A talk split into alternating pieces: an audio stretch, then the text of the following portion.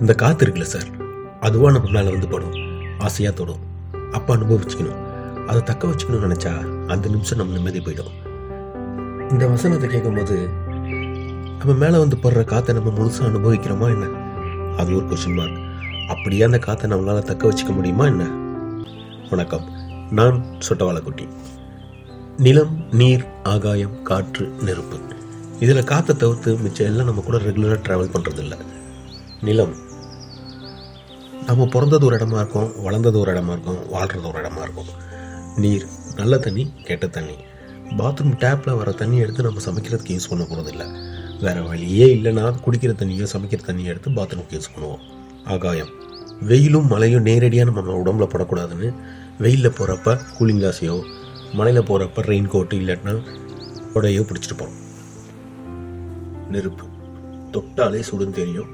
எப்போவுமே நெருப்புறது வந்து நம்ம ரெண்டு ஸ்டெப் தள்ளி தான் நிற்போம் இந்த காற்று மட்டும்தான் நம்ம கூடயே ட்ராவல் பண்ணிட்டு இருக்கோம். பிறந்த ஒரு மூணு மாதம் ஆனால் குழந்தை அழுதுகிட்டே இருக்கும்போது அது பசிக்காக தான் அழுதுன்னு நம்மளாம் நினச்சிப்போம். ஆனால் அந்த பசியை போக்குனதுக்கப்புறமா அது அழுதுகிட்டே இருக்கும். ஏன் அழுது எதுக்கு அழுதுன்னு நம்மளுக்கு தெரியவே தெரியாது.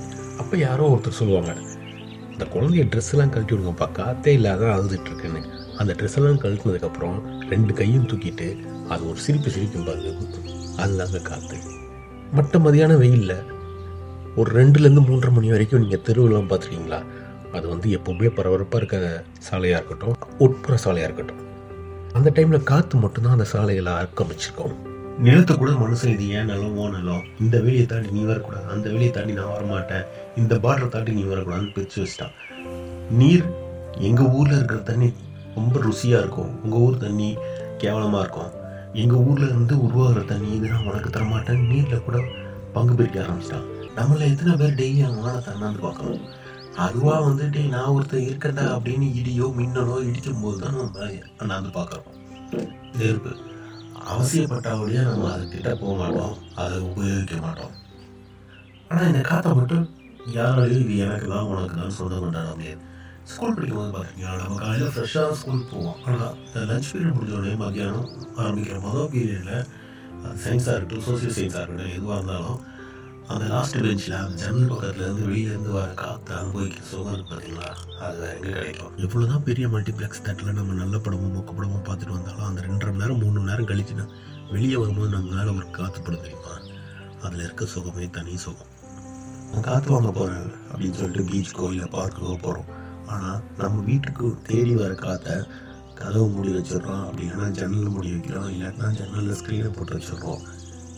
நடுக்கடல்லேருந்து அலைகளை கரைக்கு இழுத்துட்டு வரதும் காற்று தான் மரத்தில் இருக்க கிளைகளையும் இலைகளையும் அசைக்கிறதும் காற்று தான் சரி இதெல்லாம் சொல்லியே காற்றை மாசுபடுத்தக்கூடாது காற்றை வந்து அசுத்தம் பண்ணக்கூடாதுன்றதுக்காக ஏதாவது அட்வைஸ் சொல்ல போறியான்னா அப்படிலாம் கிடையாது. இன்னைக்கு காலையில் ஒரு கவிதை படித்தேன் நதி நின்று இருக்க நேராகவும் வளைந்தும் நெளிந்தும் நகர்ந்து கொண்டே இருக்கிறது கரைன்னு.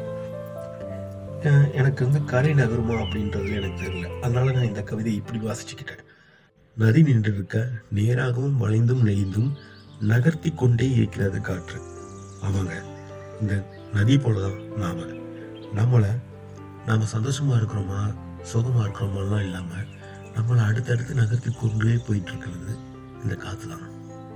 நிறைய பேர் சொல்லுவாங்க நான் தனிமையில் இருக்கேன் எனக்கு நீ யாருமே இல்லைன்னு. அப்படிலாம் இல்லை. இந்த காற்றுன்றது நம்ம கூட எப்போவுமே இருந்துக்கிட்டே இருக்கும். நாம் எங்கே போனாலும் நம்ம கூட வந்துக்கிட்டே இருக்கோம். நம்ம மேலே வந்து மோதுற காற்றை நம்ம அனுபவிக்கணும். அந்த ஒரு நிமிஷத்தை வந்து நம்ம அனுபவிக்கணும். இந்த மாதிரி சின்ன சின்ன விஷயங்களை நம்ம அனுபவிச்சாதான் நம்ம ஏதாவது பெரிய விஷயங்கள் செய்யும் போது கூட நம்மளுக்கு அதுக்கான நேரங்களை ஒதுக்க முடியும் அப்படின்றது தான் இன்னைக்கு நான் சொல்ல நினச்சது. அடுத்த எபிசோட உங்களை சந்திக்கும் வரை நான் சொட்டவாளக்குட்டி